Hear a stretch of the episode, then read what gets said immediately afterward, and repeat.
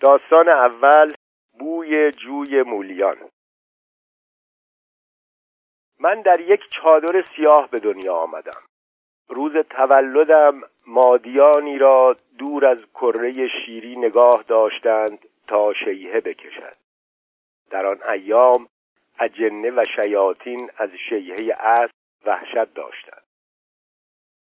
هنگامی که به دنیا آمدم و معلوم شد که به حمدالله پسرم و دختر نیستم پدرم تیر تفنگ به هوا انداخت. من زندگانی را در چادر با تیر تفنگ و شیهه اسب آغاز کردم. در چهار سالگی پشت قاش زین نشستم. چیزی نگذشت که تفنگ خفیف به دستم دادند.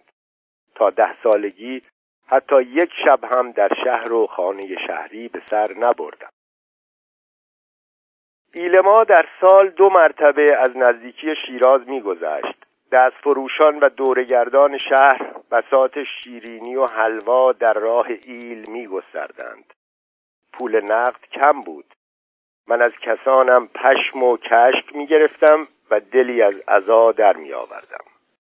مزه آن شیرینی های باد و باران خورده و گرد و غبار گرفته را هنوز زیر دندان دارم. از شنیدن اسم شهر قند در دلم آب می‌شد و زمانی که پدرم و سپس مادرم را به تهران تبعید کردند تنها فرد خانواده که خوشحال و شادمان بود من بودم. نمی‌دانستم که اسب و زینم را می‌گیرند و پشت میز و نیمکت مدرسه هم می نشانند نمی‌دانستم که تفنگ مشقی قشنگم را می‌گیرند و قلم به دستم می‌دهند. پدرم مرد مهمی نبود. اشتباها تبعید شد. مادرم هم زن مهمی نبود. او هم اشتباها تبعید شد. دار و ندار ما هم اشتباها به دست حضرات دولتی و ملتی به یغما رفت دوران تبعیدمان بسیار سخت گذشت و بیش از یازده سال طول کشید. چیزی نمانده بود که در کوچه ها راه بیفتیم و گدایی کنیم. معموران شهربانی مراقب بودند که گدایی هم نکنیم. از مال و منالمان خبری نمی رسید خرج بیخ گلویمان را گرفته بود. در آغاز کار کلفت و نوکر داشتیم. ولی هر دوی آنان همین که هوا را پس دیدند گریختند و ما را به خدا سپردند. برای کسانی که در کنار گواراترین چشمه ها چادر می افراشتند آبنبار آن روزی تهران مصیبت بود. برای کسانی که به آتش سرخ بن و بلوط خو گرفته بودند زغال منقل و نفت بخاری آفت بود. برای کسانی که فارس زیبا و پهناور میدان تاخت و تازشان بود زندگی در یک کوچه تنگ و خاکالود مرگ و نیستی بود. برای مادرم که سراسر عمرش را در چادر باز و پرهوای اشایری به سر برده بود تنفس در اتاقکی محصور دشوار و جانفرسا بود. برایش در حیات چادر زدیم و فقط سرمای کشنده و برف زمستان بود که توانست او را به چهار دیواری اتاق بکشاند. من در چادر مادرم میخوابیدم. یک شب دزد لباسهایم را برد. بی لباس ماندم و گریستم. یکی از تبعیدی های ریزنقش لباسش را به من بخشید. باز هم بلند و گشاد بود ولی بهتر از برهنگی بود. پوشیدم و به راه افتادم. بچه های کوچه و مدرسه خندیدند. ما قدرت اجاره حیات در بس نداشتیم. کارمان از آن زندگی پرزرق و برق کت خدایی و کلانتری به یک اتاق کرایه‌ای در یک خانه چند اتاقی کشید. همه جور همسایه در حیاتمان داشتیم. شیرفروش رفتگر شهرداری پیشخدمت بانک و یک زن مجرد. اسم زن همدم بود. از همه دلسوزتر بود. پدرم تحت نظر شهربانی بود. معمور آگاهی داشت. برای خرید یک خربزه هم که می‌رفت معمور دولت در کنارش بود. بیش از بیست تبعیدی قشقایی در تهران بودند. هر تبعیدی معموری داشت. معمور ما از همه بیچاره تر بود. زیرا ما خانه نداشتیم که او در آن بنشیند و بیاساید. سفره نداشتیم که از او پذیرایی کنیم. ناچار یک حلبی خالی نفتی توی کوچه میگذاشت و روی آن روزنامه پهن می کرد می نشست و ما را می پایید. او از کارش و ما از نداری خود شرمنده بودیم. روزی پدرم را به شهربانی خواستند. ظهر نیامد. معمور امیدوارمان کرد که شب می آید شب هم نیامد. شبهای دیگر هم نیامد. قصه مادر و سرگردانی من و بچه ها حد و حصر نداشت. پس از ماهها انتظار یک روز سر و کلش پیدا شد. شناختنی نبود. شکنجه دیده بود. فقط از صدایش تشخیص دادیم که پدر است. همان پدری که اسبهایش اسم و رسم داشتند. همان پدری که ایلخانی قشقایی بر سر سفره رنگینش می نشست همان پدری که گله های رنگارنگ و ریز و درشت داشت و فرش های گرانبهای چادرش زبان زد ایل و قبیله بود. همان پدری که از چوب پرشاخه و بلند تفنگاویزش بیش از ده ده تفنگ گلول زنی و ساچم زنی آویزان بود. ریچارد طلاکوبیده و ده تیر خردزن انگلیسی واسموس و کروپ آلمانی ستیرهای روسی و فرانسوی پنج تیر پران بلژیکی. پدرم قصه می‌خورد پیر و زمینگیر می‌شد هر روز ضعیفتر و ناتوانتر میگشت. همه چیزش را از دست داده بود. فقط یک دلخوشی برایش مانده بود. پسرش با کوشش و تلاش درس می‌خواند. من درس میخواندم. شب و روز درس میخواندم. به کتاب و مدرسه دلبستگی داشتم. دو کلاس یکی می‌کردم. شاگرد اول می‌شدم. تبیدی ها معموران شهربانی و آشنایان کوچه و خیابان به پدرم تبریک می‌گفتند و از آینده درخشانم برایش خیالها میبافتند. سرانجام تصدیق گرفتم. تصدیق لیسانس گرفتم. یکی از آن تصدیقهای پررنگ و رونق با روز. پدرم لیسانسم را قاب گرفت و بر دیوار گچ فرو ریخته اتاقمان آویخت و همه را به تماشا آورد. تصدیق قشنگی به شکل مربع مستطیل بود. مزایای قانونی تصدیق و نام و نشان مرا با خطی زیبا بر آن نگاشته بودند. تصویر روتوش شدم با چشمهای خندان کراوات آریتی موهای سیاه در گوشه تصدیق می درخشید و قلب پدرم را از شادی و شعف لبریز می کرد آشنایی در کوچه و محله نماند که تصدیق مرا نبیند و آفرین نگوید. تبیدی ها معموران شهربانی کاسب های کوچه دورگردها پیاز فروش ها ذرت بلالی ها و کهنخرها همه به دیدار تصدیقم آمدند. من شرم می کردم و خجالت می کشیدم ولی چاره ای نبود. پیرمرد دلخوشی دیگری نداشت. روز و شب با فخر و مباهات با شادی و غرور به تصدیقم مینگریست و می‌گفت جان و مالم و همه چیزم را از دست دادم ولی تصدیق پسرم به همه آنها میارزد. دلخوشی پدرم منحصر به تصدیق نماند. روزی فرنگی زبان نفهمی از کوچه میگذشت و دنبال آدرسی میگشت. با ایما و اشاره می‌پرسید و به پاسخ نمی‌رسید. من به زبان آمدم و با مقداری فرانسه دست و پا شکسته راهنماییش کردم. قوقا شد. پدرم عرش را سیر کرد. روز دیگری من و پدرم به دیدار تبعیدی بیماری رفتیم. از پزشکی دارویی گرفته و خورده بود. ادرارش رنگ گردانده و سرخ شده بود. بیچاره از بیم خونریزی حال نداشت.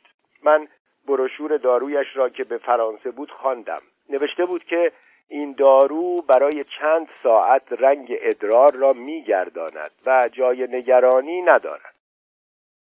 وقتی که مطلب را خواندم و گفتم بیمار وحشت زده از بستر خود برخاست و دعایم کرد. پدرم از شور و شوق اشک به چشم آورد. در مراجعت به خانه دیگر راه نمی‌رفت.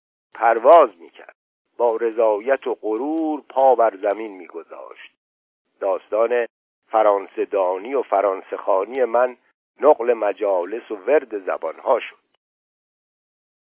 پس از عزیمت رضاشاه که قبلا رضاخان بود و بعدا هم رضاخان شد همه تبعیدی ها رها شدند و به ایل و عشیره بازگشتند و به ثروت از دست رفته و شوکت گذشته خود دست یافتند. همه بی تصدیق بودند به جز من. همهشان زندگی شیرین و دیرین را از سر گرفتند. چشمه های زلال در انتظارشان بود. کوههای مرتفع و دشتهای بیکران در آغوششان کشید. باز زین و برگ را بر گرده کهرها و کرندها نهادند و سرگرم تاخت و تاس شدند. باز کبکها را در هوا و آهوها را در صحرا به تیر دوختند. باز در سایه دلاویز چادرها و در دامن معطر چمنها های پرسخاوت ایل را گستردند و در کنارش نشستند. باز با رسیدن مهر بار سفر را بستند و سرما را پشت سر گذاشتند و با آمدن فروردین گرما را به گرم سیر سپردند و راه رفته را باز آمدند. در میان آنان فقط من بودم که دو دل و سرگردان و سردرگریبان بودم. بیش از یک سال و نیم نتوانستم از مواهب خداداد و نعمتهای طبیعت بهرهمند شوم. لیسانس داشتم. لیسانس نمیگذاشت که در ایل بمانم. ملامت هم می‌کردند که با این تصدیق گرانقدر چرا در ایل مانده ای و چرا عمر را به بتالت میگذرانی. باید عزیزان و کسانت را ترک گویی و به همان شهر بیمهر به همان دیار بیار به همان هوای غبارآلود به همان آسمان دود گرفته بازگردی و در خانه کوچک و کوچه تنگ زندگی کنی و در دفتری یا اداره محبوس و مدفون شوی تا ترقی کنی. زندگی باز و شهباز و سینه تیهو و دراج به درد تو نمی‌خورد. هوای متعادل فضای بلند و آسمان صاف و روشن از آن عقابها و پرستوهاست. تو تصدیق داری و باید مانند مرغکی در قفس در زوایای تاریک یکی از ادارات بمانی بپوسی و به مقامات عالیه برسی. شماتت هم می‌کردند که از نسل پیش سرگذشت الله خان یکی از مردان وارسته و واقعبین ایل را به رخم میکشیدند که تحصیل کرد و انگلیسی آموخت ولی دعوت شرکت نفت را برای پست و مقام نپذیرفت. ترقی نکرد. به درد کسی نخورد و به جایگاه والایی نرسید. چاره ای نبود. حتی پدرم که در رفاقت و همنشینی من سخت خو گرفته بود و یک لحظه تاب جداییم را نداشت گاه فرمان می‌داد و گاه التماس می‌کرد که تصدیق داری باید به شهر بازگردی و ترقی کنی. بازگشتم. از دیدار عزیزانم محروم ماندم. پدر پیر برادر نوجوان و خانواده گرفتارم را درست در موقعی که نیاز داشتند از حضور و حمایت خود محروم کردم. درد تنهایی کشیدم. از لطف و صفای یاران و دوستان دور افتادم. به تهران آمدم. با بدنم به تهران آمدم ولی روحم در ایل ماند. در میان آن دو کوه سبز و سفید در کنار آن چشمه نازنین توی آن چادر سیاه در آغوش آن مادر مهربان. وسوسه موهوم ترقی این واژه دو پهلوی کشدار مانند شمشیری بران وجودم را به دو نیم کرده بود. نیمی را در ایل نهادم و با نیم دیگر به پایتخت آمدم. در پایتخت به تکاپو افتادم و با دانشنامه رشته قضایی حقوق به سراغ دادگستری رفتم تا قاضی شوم و درخت بیداد را از بیخ و بن براندازم. دادیاری در دو شهر ساوه و دسپول پیشنهادم شد. از وظایف دادیار خبر داشتم. رسیدگی به خلاف و خیانت پیگیری جنه و جنایت تعقیب بزهکار و زانی مجازات آدمکش و جانی. سری به ساوه زدم و درباره دزپول پرسجو کردم. هر دو ویرانه بودند. یکی آب و هوایی داشت دیگری آن را هم نداشت. دلم گرفت و از ترقی عدلیه چشم پوشیدم و به دنبال ترقی های دیگر به راه افتادم. تلاش کردم و آنقدر حلقه بر درها کوفتم تا عاقبت از بانک ملی سر درآوردم و در گوشه یک اتاق پرکارمند صندلی و میزی به دست آوردم و به جمع و تفریق محاسبات مردم پرداختم. شاهین تیزبال افقها بودم زنبوری توفیلی شدم و به کنج کندویی پناه بردم. خودم از کارم ناشاد و غمین بودم ولی در گوش ایل کلمه دهان پرکن بانک خوشاهنگ بود. صدای پول می‌داد. تنین طلا و خشخش اسکناس. خبر انتصابم قوم و قبیله را تکان داد. همه شادمان شدند. شادمانتر از همه دلاک جوانی بود به نام زلفقار. زلفقار با دو تیغ دستدار سرتراشی دو قیچی کوچک و بزرگ یک آینه زنگ زده سنگی و چند لنگ قرمز راه راه که همه را در بخچه رنگ رو رفته می پیچید و به کمر می بست آرایش کت خدازادگان ایل را به عهده داشت. تیغهایش کند اما انگشتانش نیرومند بود. پوست کله مردم را می‌کند.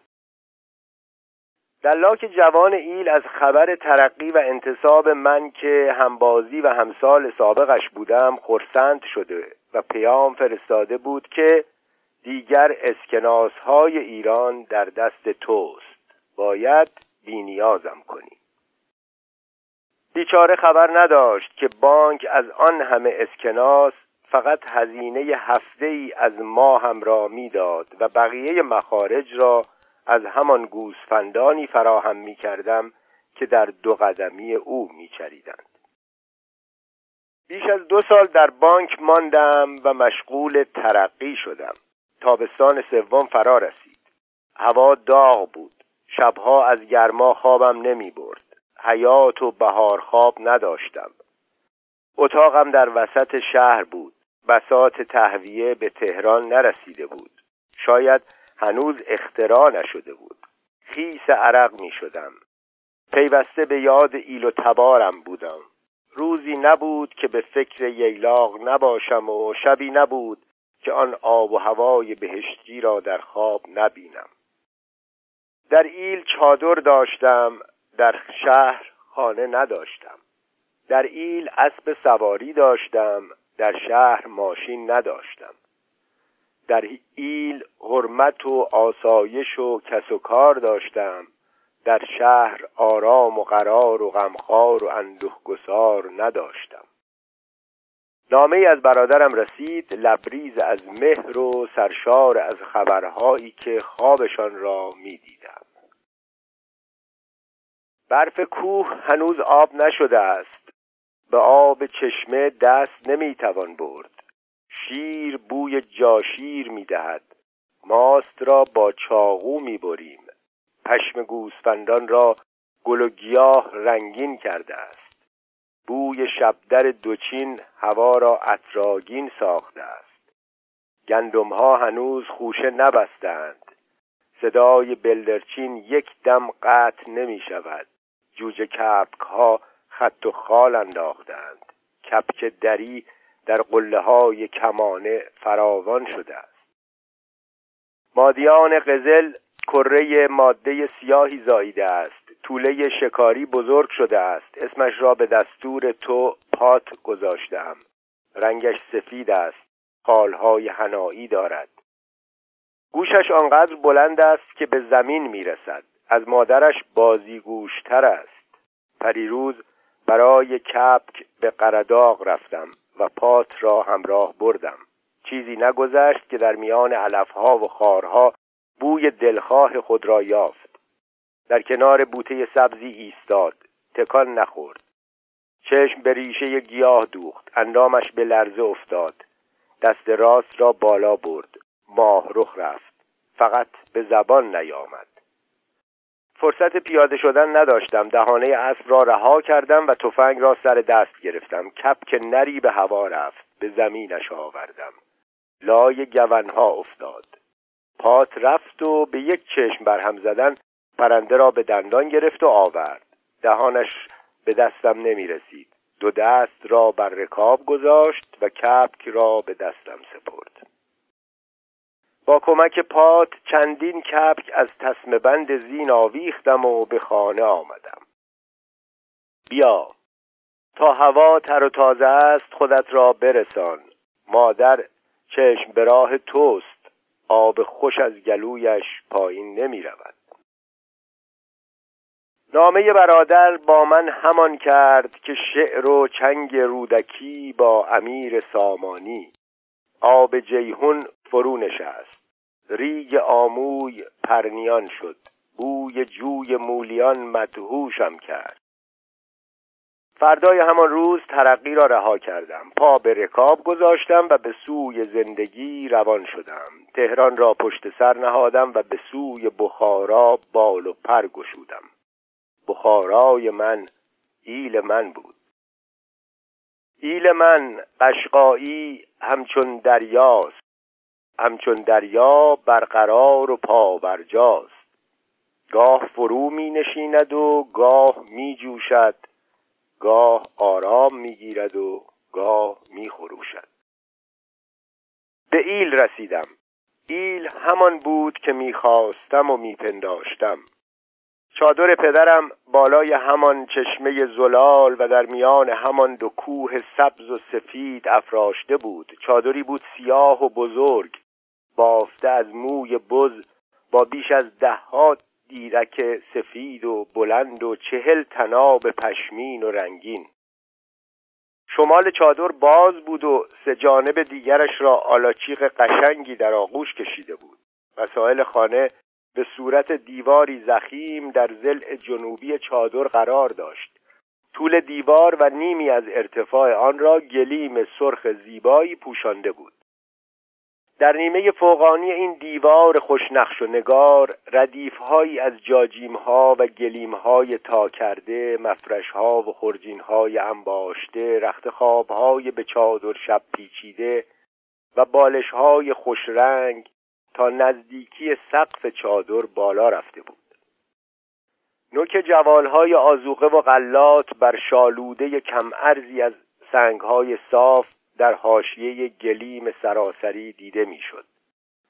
کف چادر با قالی ها و گبه های چشم نواز و شاد ایلی فرش بود. در گوشه بیرونی چادر اجاق خانه روشن بود. جایی که عزیزترین گوشه چادر بود. کانون گرم خانواده و جایگاه محترم آتش بود. آتشی که عروسان پیش از ترک خانه پدر پیرامونش تواف می کردند و خاکسترش را می بوسیدند. آتشی که سوگندش نگهدار پیوندها و پیمانها بود. بر چنین آتشی کسانم هیزم ریختند و مشعل جشن افروختند و به شادمانی پرداختند. ایل در تیررس پندها و اندرسهای حکیمانه نبود. موسیقی و هنر داشت. جشن کوچک پرشوری پا گشت. میخ چادر کوچکم را کنار چادر بزرگ پدر بر زمین کوفتم. دیگر کرایه نشین نبودم. خانه ای به عظمت طبیعت داشتم. حیاتش دشتها و چمنهای فارس دیوارهایش کوهها و تپه ها و بامش آسمان بلند و زلال. آسمانی که شب نیز از بس ستاره داشت نورانی و روشن بود. برای دیدار اسبها بیتاب بودم. آفتاب روز دوم هنوز گرم نشده بود که به دیدارشان رفتم. استبل ما در کنار مزرعه شبدر با چادر خانه فاصله چندانی نداشت. پدرم به پرورش اسب شهرت داشت. اسبهایش از زیباترین اسبهای ایل بودند. به جز خان طایفه در شوری نظیر اسبهایش را کسی نداشت. زیبایی یکی از مادیانهای او زبانزد مردم بود. خان در شوری نیز چون این مادیانی نداشت. از دیدار اسبها دست خالی باز نگشتم. برادرم اسب کارآمد و پرورده خود را به من بخشید. برادرم یکی از دو سه سوار نامدار قشقایی بود. این اسب را برای سواری و شکار خود پرورده بود. اسبی بود سمند با چشم بینا و سم و ستون استوار که از تندترین پیچ و خمها به نرمی مار و ماهی میپیچید کوچکترین برآمدگی و فرورفتگی زمین را از دور می‌دید و جز با اطمینان قدم بر سنگ و خاک نمیگذاشت. در راه چنان آرام و هموار بود که می‌شد بر پشتش کتاب خواند و در شکار چنان بیتاب و سریع بود که مثل تیری رها می‌شد. تیری هوشیار که مسیر و زاویه حرکت خودش و هدفش را میشناخت. من بر پشت این اسب رهوار سالهای بسیار فاصله ییلاق و قشلاقمان را که یکی در نزدیکی اصفهان و دیگری در خطه لارستان بود پیمودم. دیگر پیاده نبودم. بی مرکب نبودم در بند خدمت دولت نبودم گرفتار ترقی و شوکت نبودم و در کوچه ها و معابر به انتظار درشگه تاکسی و اتوبوس نمی ایستادم پدرم از بسته های سنگین کتابهایم دریافت که قصد بازگشت ندارم. هنوز به یاد تصدیق و در آرزوی ترقی من بود. خواست زبان به شکوه گشاید ولی مادرم به رضایت و سکوتش واداشت. عشق مادری بی قید و شرط. محاسبات متداول در حریم پر احترام مهرش راه نداشت. ماندم. بیش از پنج سال بی آنکه رنگ شهر ببینم در چادر خانه و خانواده ماندم. بیش از پنج سال بر پشت زین عرض و طول فارس نازنین را زیر پا گذاشتم. سالهای بی تابستان سالهای بی زمستان سالهایی که فقط بهار و پاییز داشتند. بهارهای سبز و زمردین و پاییزهای زرد و زرین. از جاه و مقام از رتبه و مرتبه از ترقی و تعالی دست کشیدم و به خدمت خانواده درآمدم. پدرم پیرتر و ناتوانتر شده بود. جوان بودم. بار زندگی را بر دوش گرفتم. از تشریفات پرخرج کاستم به شمار گله ها افزودم. ییلاق زیبا و حسدانگیزمان را از تجاوز زورمندان در امان داشتم و به جای قشلاق سابقمان که در سالهای تبعید از دست رفته بود قشلاق تازهی دست و پا کردم. قشلاق نبود بهشتی بود جان پرور با دشتهای پرگل و گیاه بوته های شور و شیرین دامنه های پربرکت پوشیده از درخچه های بادام کوهی ارژن چالی و تنگیز. با کوههای رفیع و خوشگردش پر از درختان بن و کیکم. قشلاق نبود. سفره بود کریم و گسترده برای پازنها و قوچها آهوها و تیهوها. برای رمه و رمبان برای شتر و ساربان. و بیش از همه برای گوسفند و چوپان. عصای دست پدر شدم. مادرم را از غم جدایی فرزند رهاندم. به برادرم که نوجوان بود مجال جولان و تاخت و تاز دادم. از عزیزانم مهر دیدم و به همه مهر ورزیدم. در ایل ماندم. ایل در و دیوار نداشت پنجره و حصار نداشت. با همه آشنا بودم. آشناتر شدم. دیگر قریب و بیگانه نبودم. بی یار و یاور نبودم. بی کس و بی غمگسار نبودم.